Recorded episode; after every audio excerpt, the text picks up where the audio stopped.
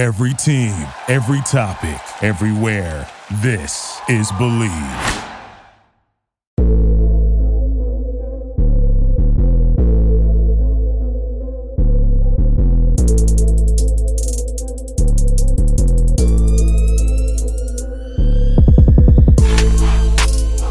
You've entered the NFL Trend Zone. I am your host, Dustin Baker, here with Wes Johnson, Cody Spears, Jason Bolin, and we're talking about sleeper teams this fine Wednesday evening. And those are teams that we expect to exceed their win over under totals and probably some, most of the time, nibble at the postseason, some of the time, just merely outperform the Vegas win loss over. That is what we got on the docket. We'll speak about that in just a moment. Foremost, though, Bet Online is your number one source for all of your betting needs. Get the latest odds, lines, and matchup reports for baseball, boxing, golf, and more. Bet Online continues to be the fastest and easiest way to place your wagers, including live betting and your favorite casino and card games available to play right from your phone. Head to the website or use your mobile device to sign up today and get in on all that action. Remember the promo code B L E A V, Bleav, B L E A V, and you'll get 50% welcome bonus on your first deposit. That's free money. Bet online where the game starts. Sleeper teams are on the docket tonight. I've asked the panel, I don't care if they're AFC or NFC or equitably between both.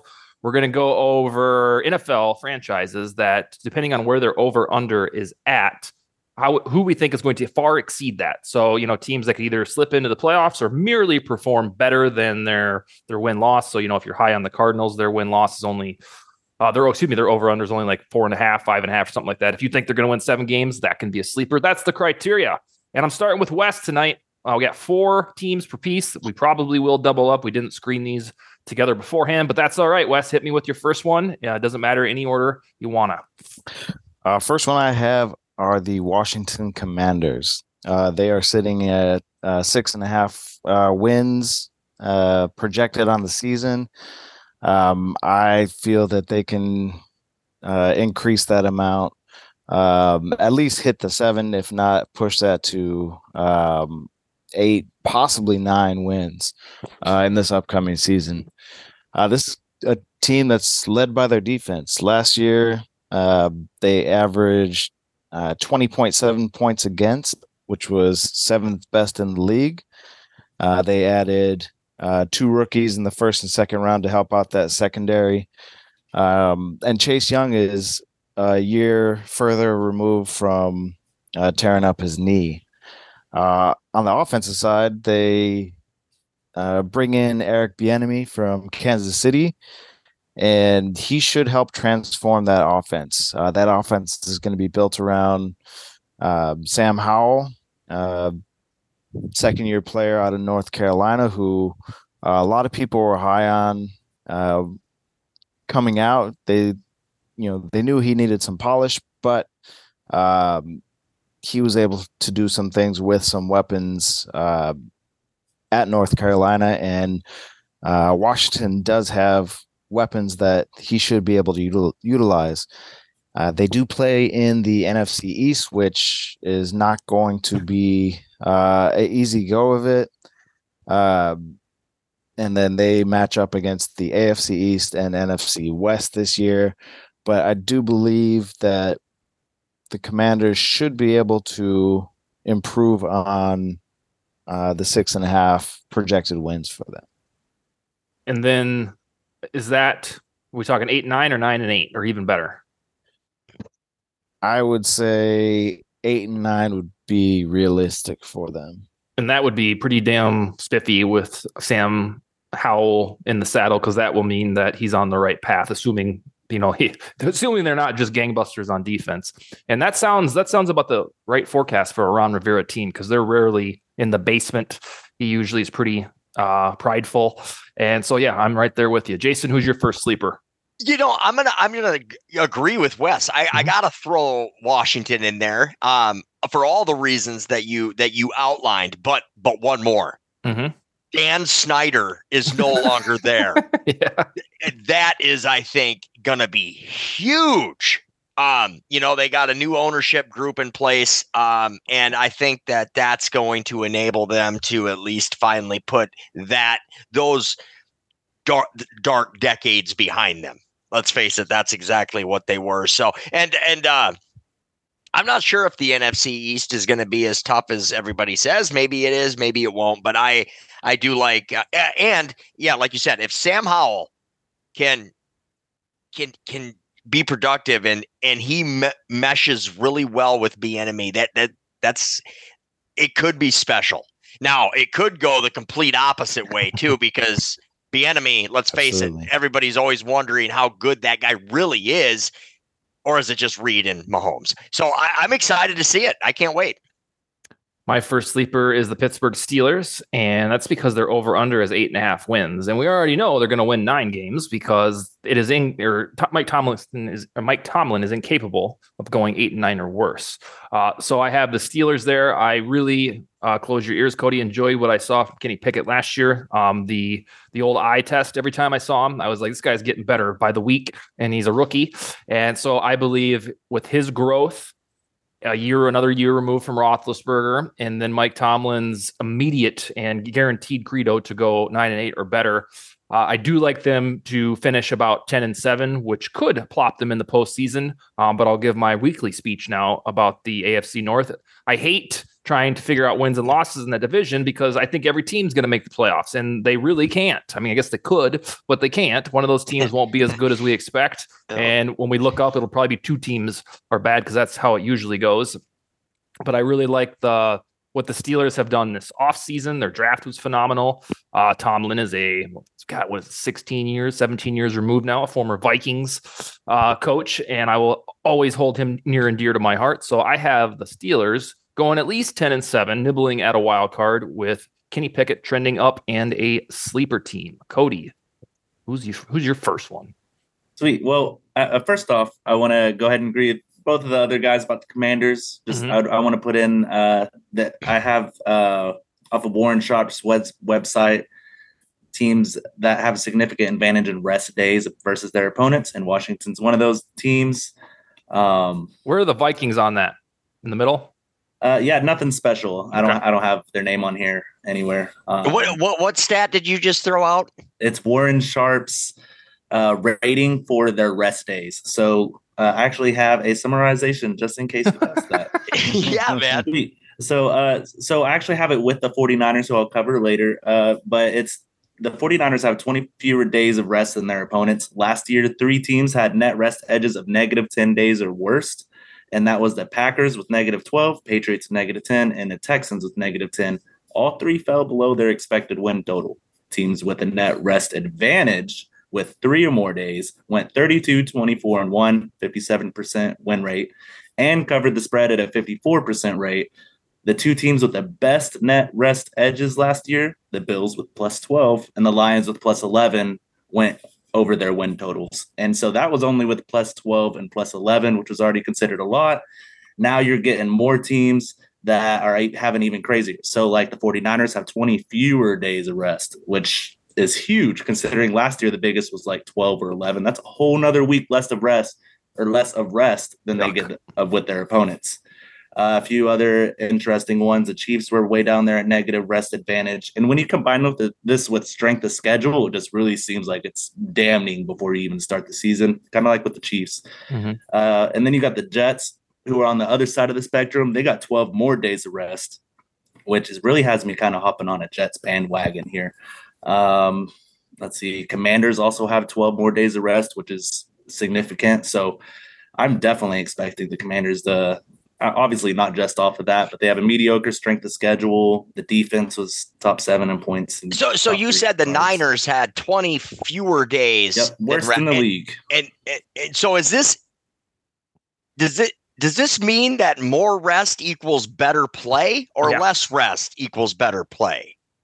More rest, better, more wins, yeah, right? More rest is better play, better mm-hmm. play. So now we're with the we're exception of the Niners, of course. Well, no, this is just this next season. So Coming basically, up. this is telling us that whatever Vegas's projected win totals, because coincidentally, that's what we're working with here. Also, what Warren Sharp uses, but um, I mean, they're sitting at 10 and a half on this website. So with 20 fewer days of rest, I mean, you'll really they're going to be the litmus test this season. Um, yeah. Obviously, all the stats I listed earlier, whenever I started explaining this, all favor it being accurate. next year we're really going to see like, hey, with 20 fewer days of rest, is that going to be any different? Because this whole days of rest thing that's that's been growing has only really started recently, like getting up above a dozen. And like that's just uh, rest days put put in place by like the coaching staff and said, "Hey, take you know, let's take this day off," or is that what that means, or is that like travel, right? Yeah, it's so, based on primetime games, travel games, okay, um, everything, distance traveled, much. like all, all all that good stuff. But hmm. uh to go on to also to parlay off of what you said, Dustin, with the Steelers, mm-hmm. I was uh, whenever I was making my notes for this, I uh, went and put each coach's record throughout the years with their teams and has like their ranks and their defensive ranks. And I was actually kind of surprised that John Harbaugh,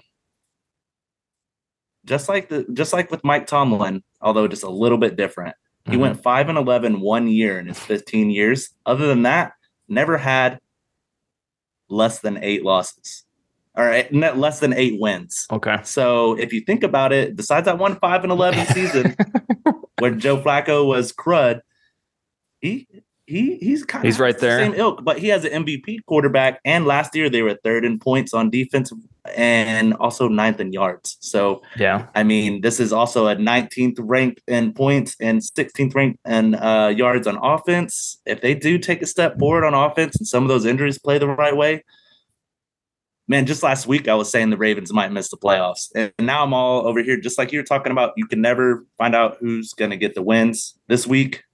I'm saying the Ravens are going to get over 10 and a half wins. I, I think they're going to take that division. Somehow the Steelers are going to have eight wins again, but they're going to be fourth in their division, maybe. I mean, just like you were touching on, that division is just insane. I expect the Browns to take a leap forward. Mm-hmm. Bengals, Ravens. I mean, this might this one might just come down to injuries. And the Ravens are your first sleeper, is that correct? Yeah, I got okay. Lamar Jackson, former MVP, playing uh full force. I think they'll yeah. get over 10 and a half I for th- sure. I think, and I got a couple months left yet. I think that they're going to be my Super Bowl pick. Uh, I think I've settled on them. I know the defense is there. They finally got with the times and got him some pass catchers. And we know that the Chiefs just can't repeat. That's not allowed. Uh, the, the, Eagles probably won't be as good as everyone thinks because that's just the way it goes for the Super Bowl hangover, runner up hangover. So I think right now I'm settling on the Ravens to win the Super Bowl. Man, if I pick the 49ers again, I think that's going to make me kind of questionable as a fan. but I was just thinking the other day, I was like, man, Chargers 49ers sure does sound kind of nice. The All Chargers right, are never going to the Super Bowl with That's that. what I tell myself every time I think that. I'm like, they could go to the Super Bowl, and then there's a little part inside of me that's like, no. It's the AFC version of the Vikings. Uh, yeah. Well, way worse than that, though. yeah, I mean, well, the Chargers are a constant letdown. Yeah, at least in terms of like, well, hopefully they don't screw this up, and you look up and they're, they're screwing this up, aren't they? That's that, uh, that, that's kind of how the Chargers and Vikings are linked at the hip. West doesn't matter the coaches, doesn't matter the quarterback. No, that Chargers Vikings Super Bowl would be very yeah, yeah, fun we'll leading that. up to all the memes you'd see, and oh, the whole yeah. time everybody's game, just waiting like Oh yeah, it would be guaranteed to be a comedy of errors in the fourth quarter, no matter how well the teams played in the first three quarters. All right, Wes, who is your second sleeper? Uh, second one, I will go to the AFC West and prop up Jason over here with the Denver Broncos. Uh, Denver Broncos are projected at eight and a half points or eight, eight and a half wins uh, for the season.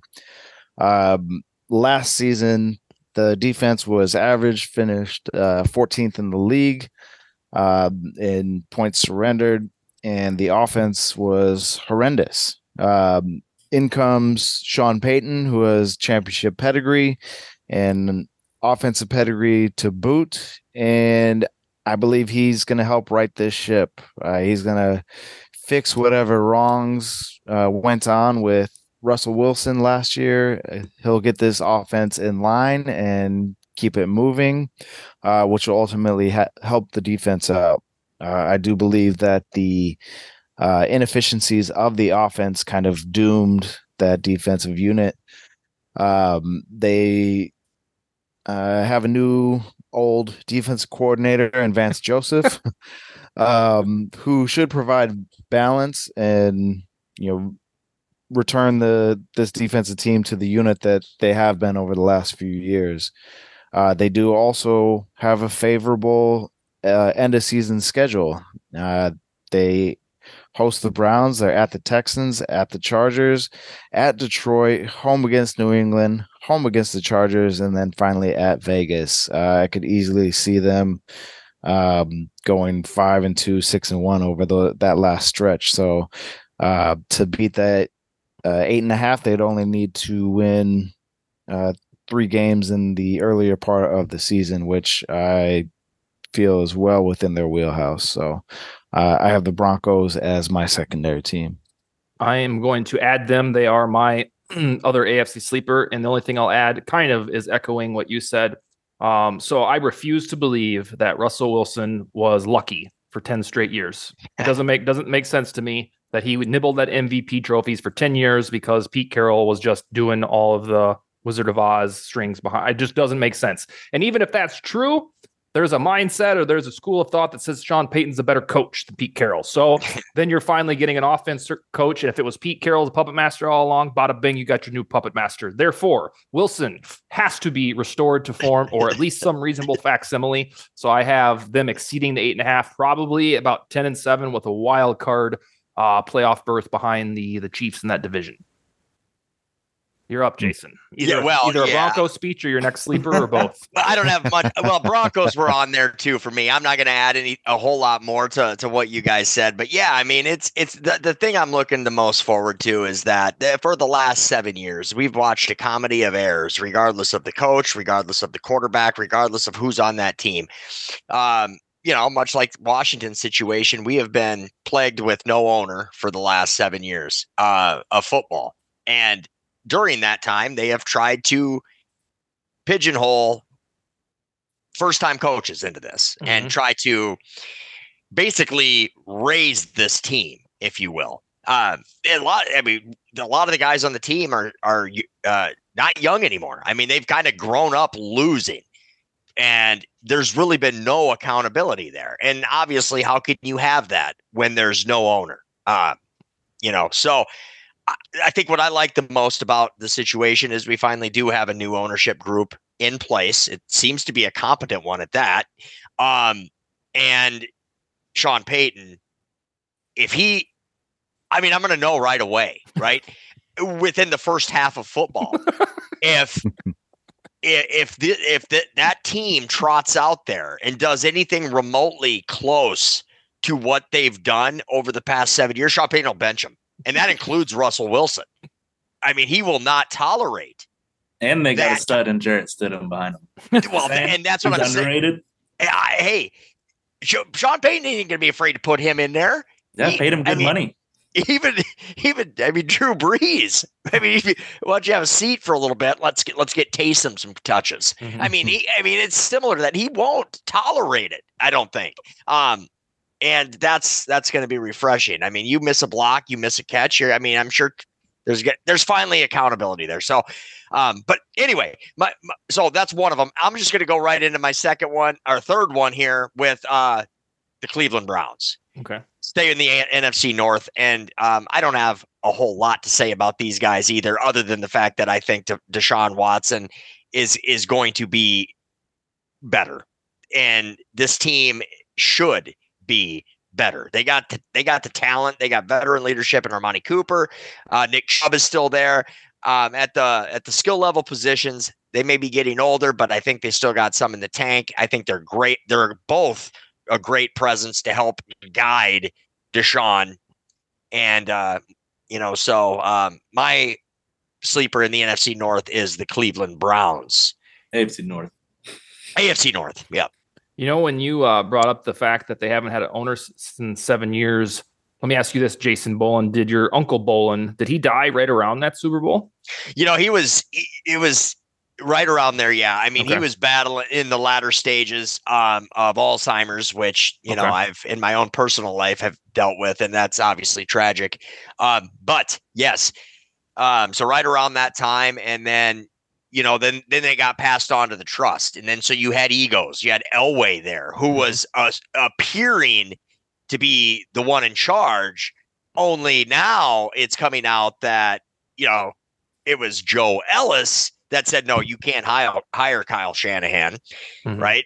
Um, and because of the grudge that he had with Mike Shanahan. so Joe Ellis, this guy who never made himself public because that was Elway's job, is the one that put the kibosh on that. So obviously had more power than Elway did.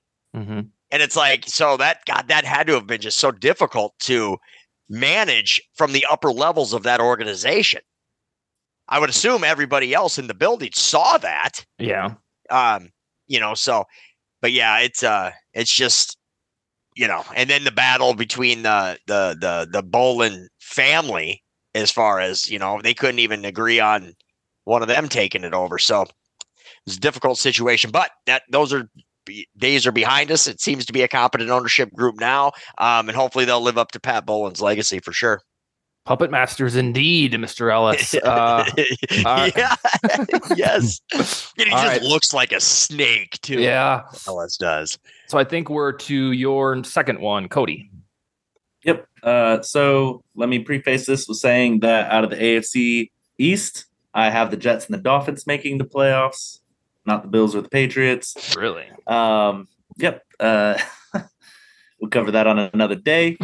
Um, as for this one, I have the. Jets over nine and a half. I think that they're going to win this division. Uh, their strength of uh, their strength of schedule kind of sucks at 26. For what it's worth, I do think that strength of schedule needs context. So maybe with like the order you play teams, the order you have primetime games, the order you have, you know, so many away games uh, in a row, things like that matters in strength of schedule. Maybe not so much like previous years records because you know a player maybe doesn't play for a certain team anymore, yada yada yada. Um, so even though the 26th ranking for strength of schedule is the worst thing about the Jets, everything else looks pretty great. You got last year they were fourth in both uh, points and yards on defense. They were 29th in points and 25th on yards, but I mean, their quarterback situation was atrocious with Mike White and Zach Wilson. But uh, this is also a team on the positive side on the um, rest ratio. They have 12 more days rest, one of the best in the league. And long has the NFL hoped that a great quarterback was gonna uh, go to a marketplace like New York. They got their wish whenever they got Aaron Rodgers. Suddenly, they got the 12 days of rest. This might be one of those scenarios where the league is kind of favoring the Jets and want them to kind of become a story with Aaron Rodgers. So I could see them going um, over that nine and a half total uh, because of that. Let's see. Uh, also, part of my notes, they play five games with more rest than their opponent. They get a bye week ahead of playing the Giants in week eight. Luckily for the Jets, that game counts as a road game despite them playing at their home stadium. And then uh, from October 5th through November 12th, the Jets do not even leave New York. They also have an advantage in key divisional games, which could ultimately make a difference in who wins the AFC East. The Jets don't have a single rest disadvantage in any of the games they play in their division.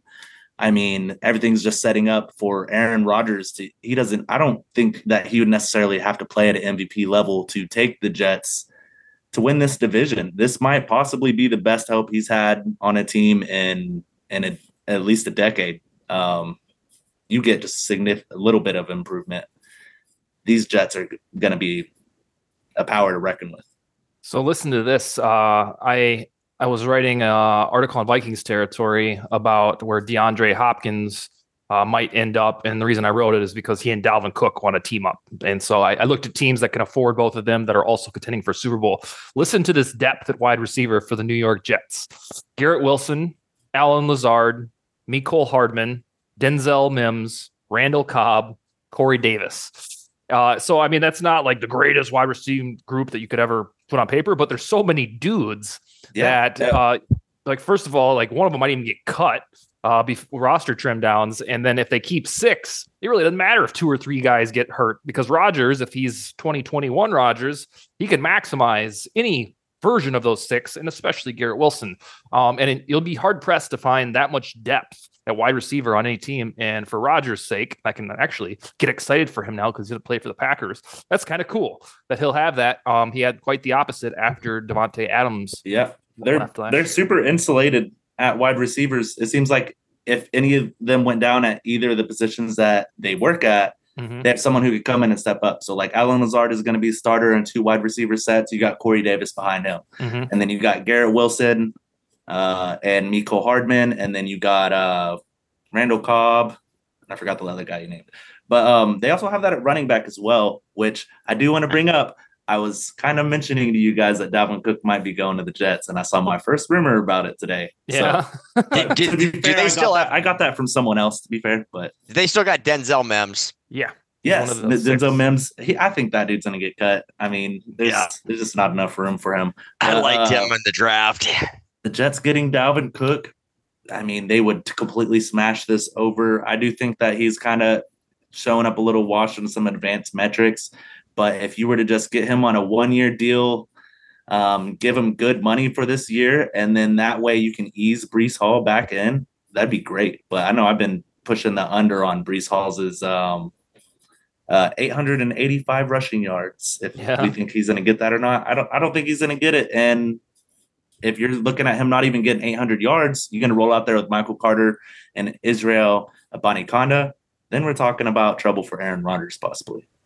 The uh, so Dalvin Cook said that he would enjoy playing DeAndre Hopkins, and it sounds like they've talked off air about maybe teaming up. It feels like an NBA talking point, um, but for teams, for curious minds, there's really only about three teams that have enough money that are conceivably contending for a Super Bowl, and that would be the Jets, the Cowboys, and the Browns. If you got creative, you could throw the Patriots Ooh. in there, but I don't know if they're contending for a Super Bowl. Uh, but the Browns probably make the most Browns. sense if if like if this duo thing is real because DeAndre Hopkins and Deshaun Watson are pals, and then Dalvin Cook played with Kevin Stefanski in 2017. That needs to happen. So yeah, if they if they teamed up like we're in the NBA, that would be the spot to go because they have the cap space somehow, and then they they have the connections, so to speak. That, that you gotta you gotta tag that. That, that makes too much sense now that you say that for that not to happen. Yes, that's what I'm saying. Like I haven't even heard that at this point. That that mm-hmm. that's a good little piece right there. Yeah, and I stumbled into it because I you, you start by sorting by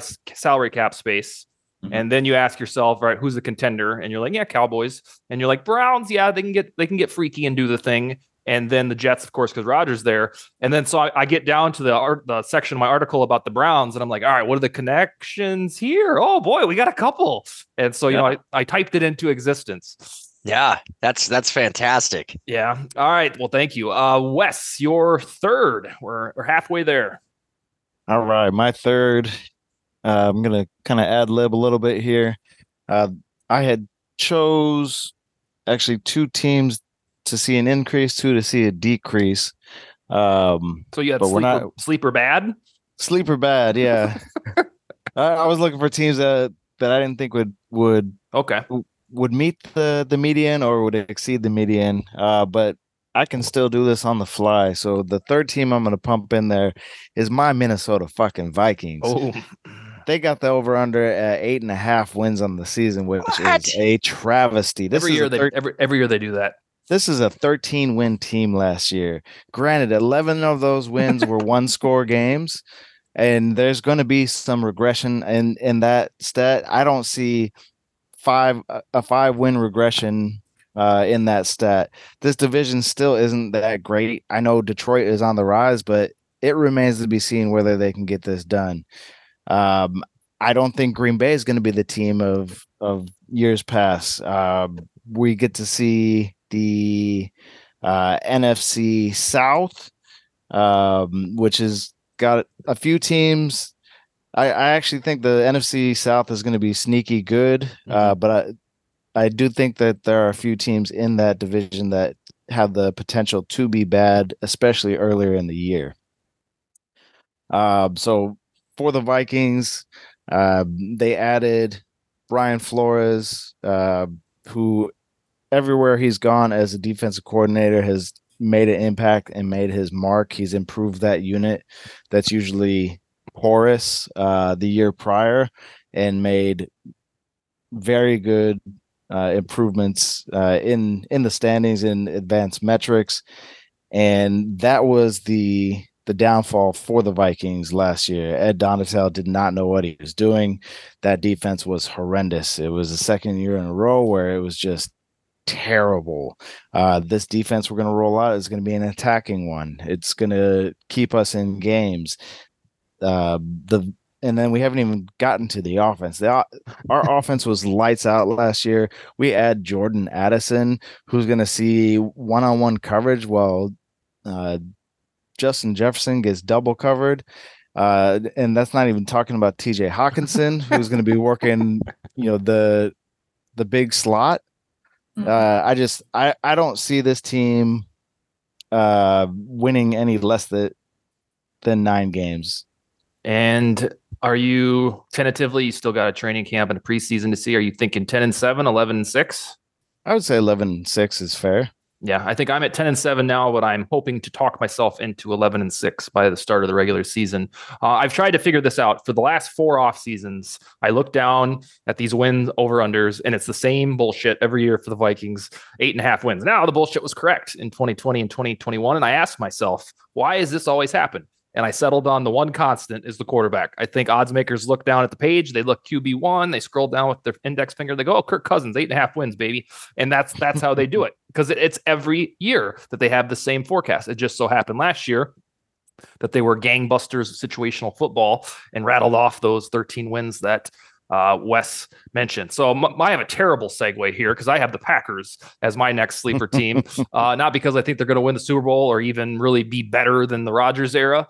I just, for the life of me, can't understand. Maybe it's because of I've seen too much in God, what 30 four years of football fandom that I, I, think it's way too premature to think, oh, Packers suck because they don't have Aaron Rodgers. I got to see Jordan Love suck before he actually, I believe it with my own two eyes. So I think that the Packers right now are, are supposed to be vying for third or fourth place in the NFC North. And it's so foreign to me that I must say that seven and a half wins for me at this point for them feels low. And it's probably because I'm paranoid that they're just going to be good all over again. I will call out one thing to you, gentlemen, that I hadn't even thought of.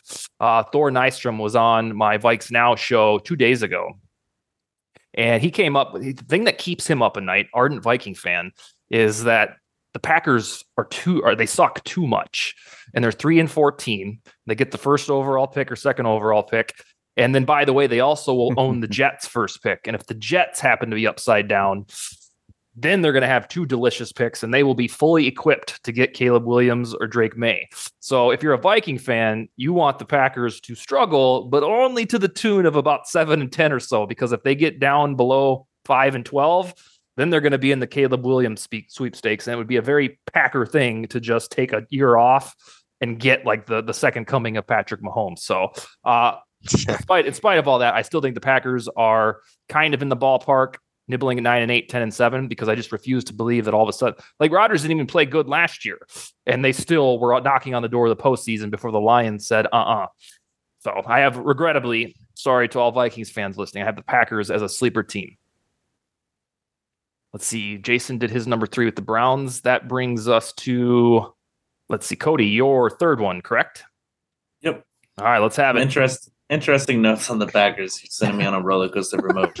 That's what Thor did to me. Yeah. yeah. And Thor Nystrom, what an awesome guest to have on your show. I actually follow a lot of his fantasy football work. Oh, he's awesome. Yeah. All right. Uh, so let, let's let me jump way back to who I mentioned earlier with the 49ers. Their their over under is at 10 and a half. Their strength of schedule is fifth. So I mean it's easy peasy. The one thing working against them this season is that 20 fewer days of rest. Uh, that'll be interesting to see how that plays apart. Maybe those will just balance each other. Easy schedule versus yeah, bad rest. exactly. Rest. So um, you give a team that's loaded like this just a neutral uh, script like that I mean, let's look at defense. Their points and yards were both first in the league last year. They were sixth and fifth on offense. That was with three different quarterbacks, a tsunami in Chicago. I mean, their their season was just so interesting. It still came out to 13 and 4 the 49ers they get to play the cardinals the next year. They they've kind of been bullying the seahawks although i also expect the seahawks to make the playoffs as well. Out of this division by the way i have the 49ers and the seahawks going to the playoffs. Um, but against the rams and the cardinals they, there's no reason for them not to have four wins right there. Um, i think the 49ers i don't know about trey lance at this point but I am a 49er uh, Kyle Shanahan believer. Hopefully, Trey Lance shows out. We had that report that come out today saying Brock Purdy from Adam Schefter saying Brock Purdy is going to be the uh, number one if he's healthy, and then number two, Sam Darnold has the edge there. So obviously, that made my made me panic a little bit because y'all know how big of a Trey Lance truther I am. And there's rumors he might be the number three quarterback. There's also rumors that his throwing motion's renewed. Either way, no matter which of those quarterbacks start, even Sam Darnold, I think they hit 10 and a half wins. Sam Darnold could start half that season. I think they hit 10 and a half wins. Are so, they gonna are they gonna be your Super Bowl pick or too early to say? Or Super Bowl to get there anyhow? Right now they're gonna be my Super Bowl pick pick, but I'm I'm hoping that something some other team changes that. But I mean, that just to me in the NFC, the 49ers are the team to chase. I think they would have had a chance against the Eagles. Uh, I think it's possible for the Eagles to take a slight step back. Um, and I don't see anybody else coming from the NFC to take it from the 49ers. So yeah, uh, right now the 49ers are my Super Bowl pick. They definitely uh, clear 10 and a half. Yeah, that's what I'm struggling with because I want to go against the grain. Usually gets me in trouble. Like last year, we're not going to talk about it uh, for picking a unsung Super Bowl runner up.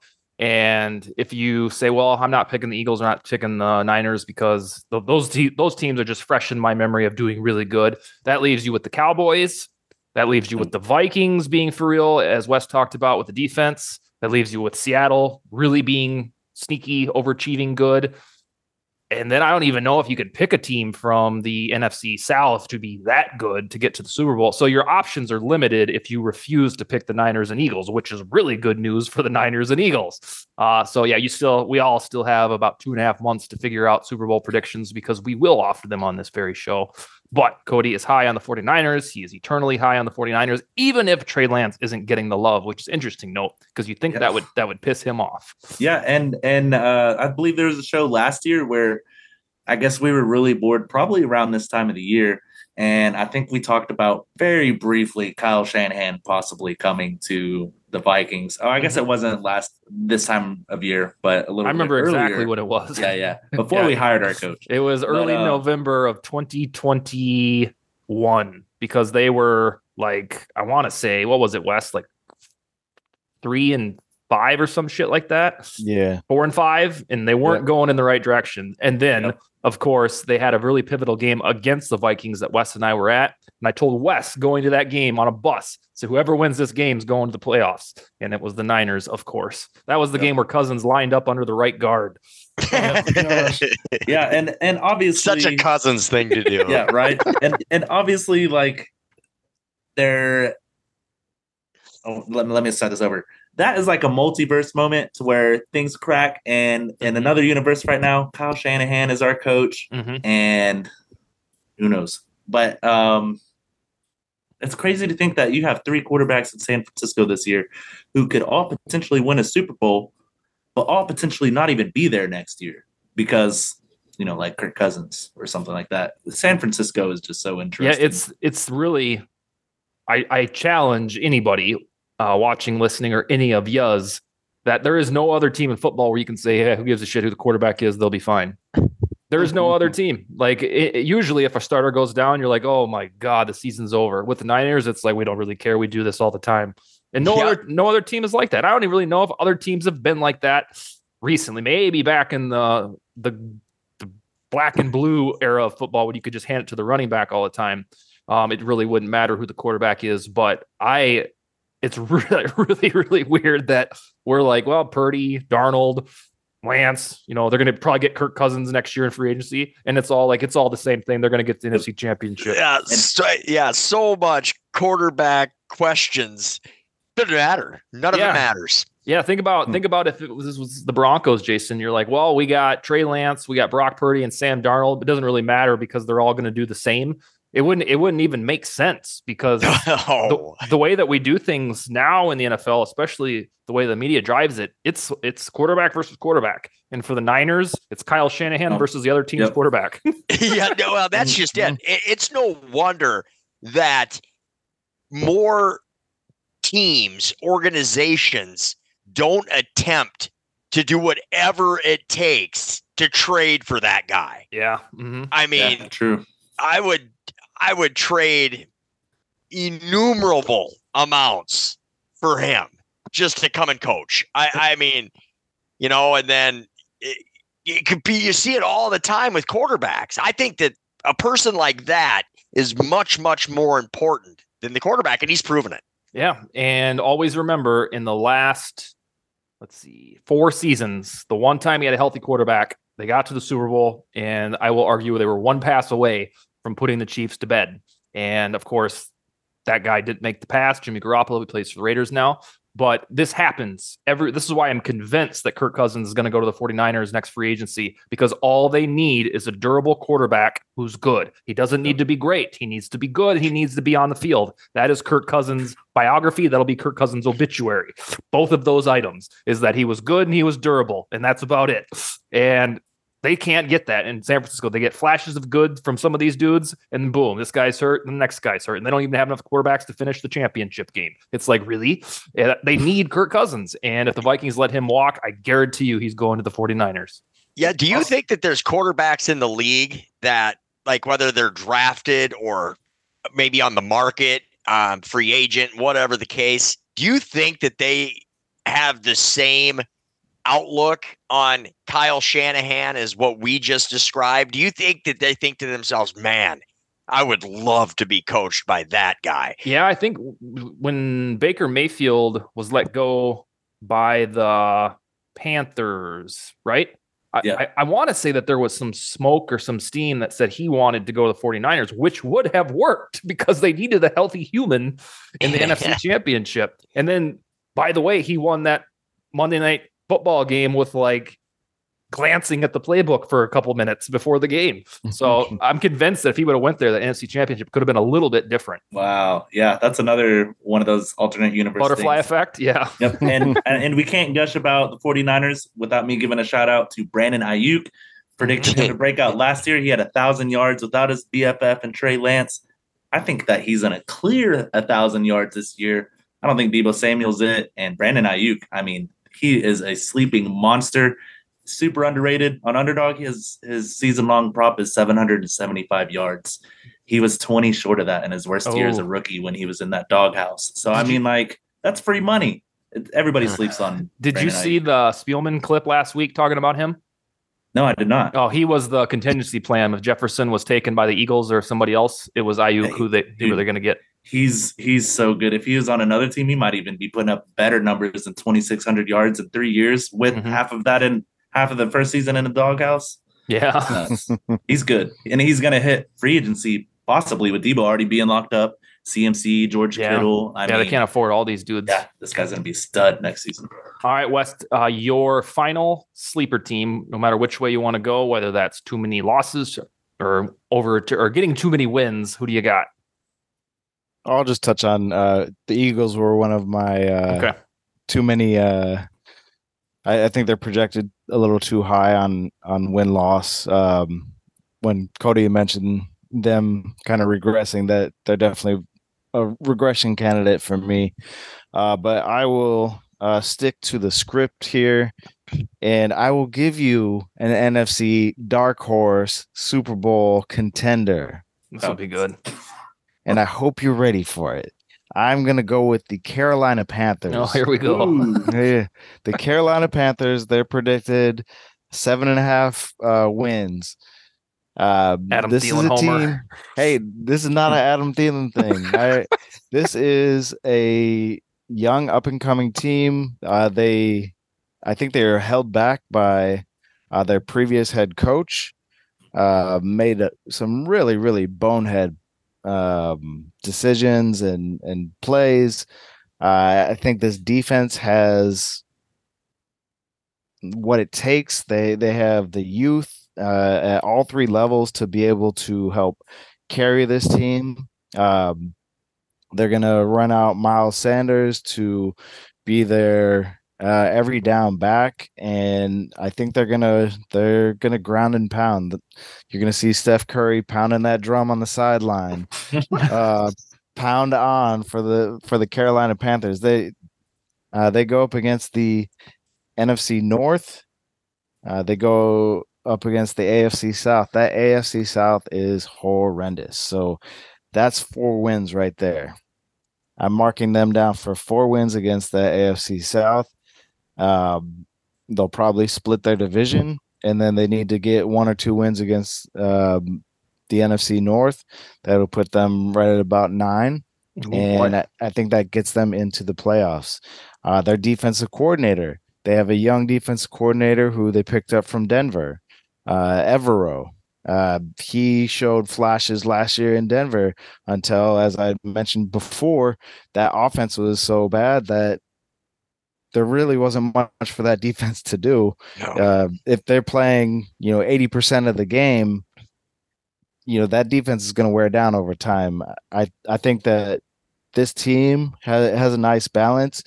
Um, I think Bryce Young is the type of quarterback, uh, has the type of pedigree to do just enough to not make the mistakes, but also to, you know, carry this team just enough, uh, especially coming from Alabama. You know, this is this is a team. It's young. It's going to be hungry. Uh, games that I watched them in last year, uh, they seem to be in every game. So I, I have them as a, a, dark horse. I definitely have them better than the seven and a half uh, wins projected for them. It sounds by the time it sounds like by the time we get to our standings episode or whatever it is, our playoff predictions episode, you're going to talk yourself into them winning the division over the Saints perhaps over, over, the Falcons. Saints. He likes the Falcons. what? Too. Can we get to the standings episode already? Yeah, no, we're gonna have the we're gonna have the Bucs at eleven and six before oh, we know it. Goodness. yeah. Said, uh, oh man, I'd All love right. to segue right here. oh, is it? Yeah, possibly. Yeah, yeah. Let's Panthers, get yours. Panthers might. I, I think they also could go over seven and a half. Um, I don't think they'll win the division, though. I do think that uh, two teams from the NFC South will go to the playoffs. Hot take. Um, it's going to be the Falcons and the Panthers. I got the Falcons winning the division. Um, everything Wes said about the Panthers was great. I'm also a big fan of them. You could flip this really. For me, it just comes down to um, talent performing on offense. Receivers really got me questionable on both teams, really. I don't think Adam Thielen's washed like the rest of the league does. Both of their strength of schedules are awesome. Falcons are at second, uh, Panthers are at fourth. Uh, all both were mediocre in last season offensive and defensive ranks. Both finished seven and ten.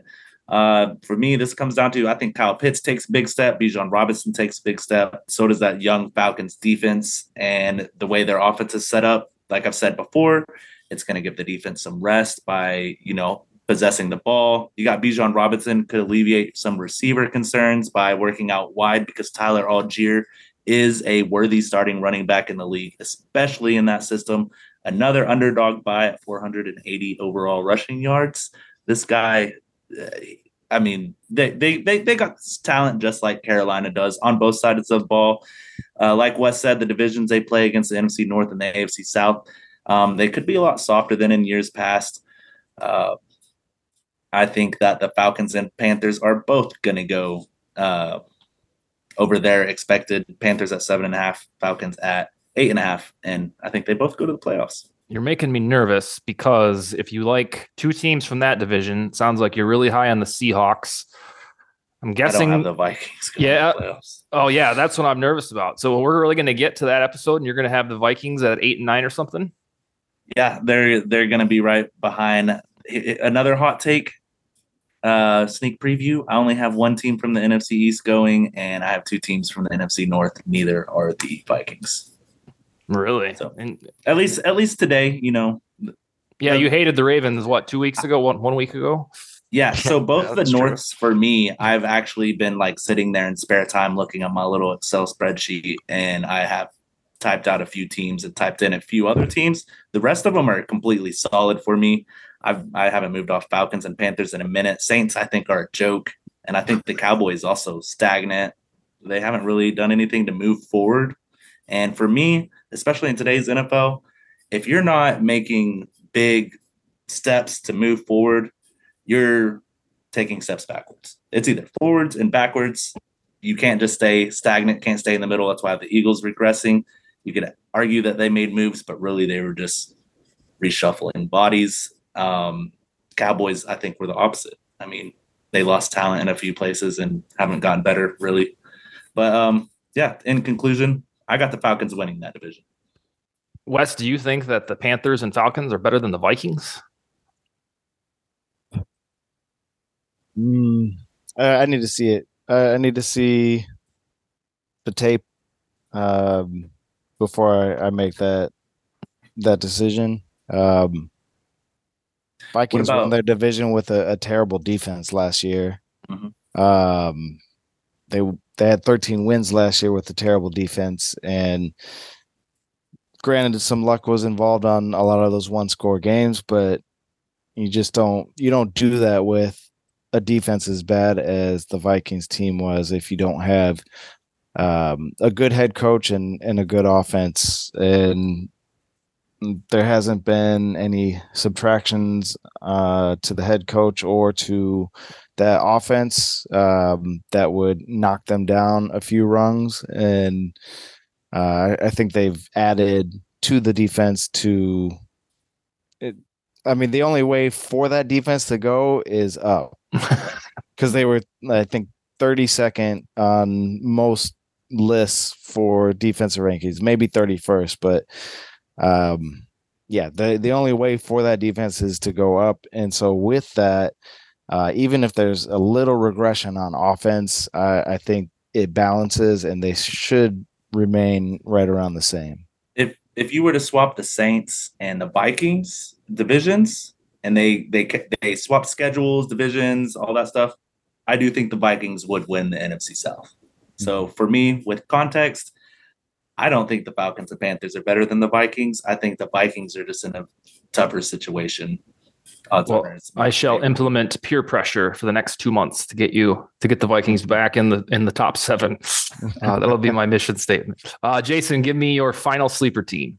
Well, I, you know, with the Vikings, I I don't understand how you could think that they'd be any worse. I mean, not only do you add a a, a defensive coordinator that's going to be light years ahead of where you guys were last year.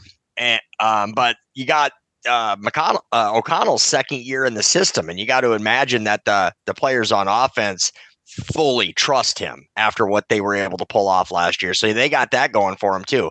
Uh, and I can't believe that none of you guys you guys all seem to be in agreement that the that the Eagles are going to take a step back. I I don't I can't get there. I don't see that. Um, but I have the entire NFC North um, in there as sleeper teams. Not, not none of these teams are predicted double digit wins.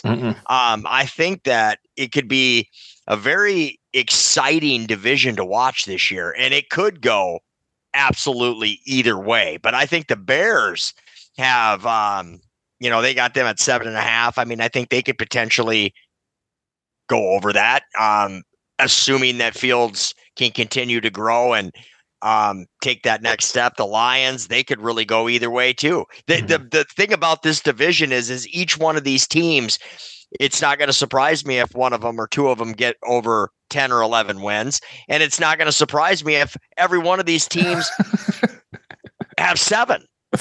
Um, and I think it, I think that's going to make it exciting because I think they're all capable of doing good things and they're all in, in a good position, I think, moving forward. But it's just that, know, when you were talking about the Bears and the Lions, those teams haven't been anything for so many years. And the Vikings, can you really trust them?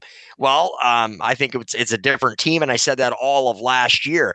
They had that awesome comeback win against the Bills in Buffalo. Bad teams don't do that. Um, so, and then the Packers, you know, you get Jordan Love out there. I, got to believe that it's going to work until I see it not working. Um, so, and they got a good coach there with LaFleur. So, um, I'm, I'm really, really excited to watch the NFC North games this year. My final one is something I mentioned about a month ago is Los Angeles Rams. Um, I have to go pull it up. What is their their puny little total? Total. what is that? Six and a half. Six and a half. Yeah. And I know that they don't have the personnel. I know it appears that they're having a transformational year. Um, but Matthew Stafford, see, he's six months older than Cousins, so he's 35 years old. Uh, he's he's been on poor teams for most of his life, um, and I think the difference will be Sean McVay. I think McVay came back. He's like the one of the youngest coaches in the league and almost contemplated retirement if he didn't. Uh, but he came back, and I don't think he did that just to go six and 11. I think that he's going to surprise folks and be able to do a lot with a little in terms of talent.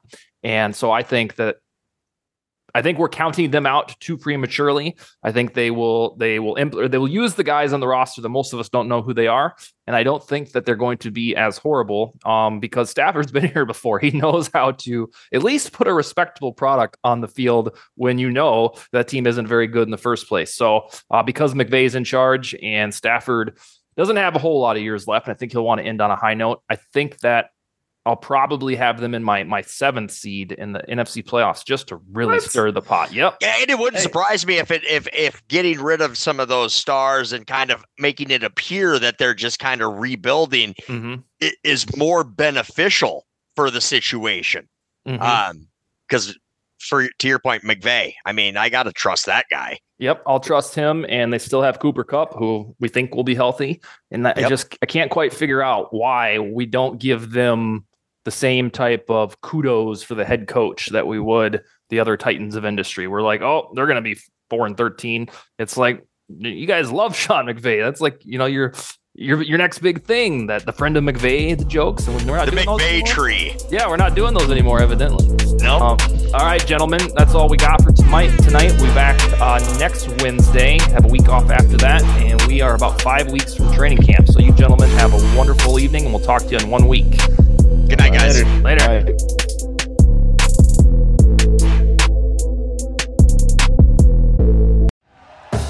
Thank you for listening to Bleav. You can show support to your host by subscribing to the show and giving us a five star rating on your preferred platform.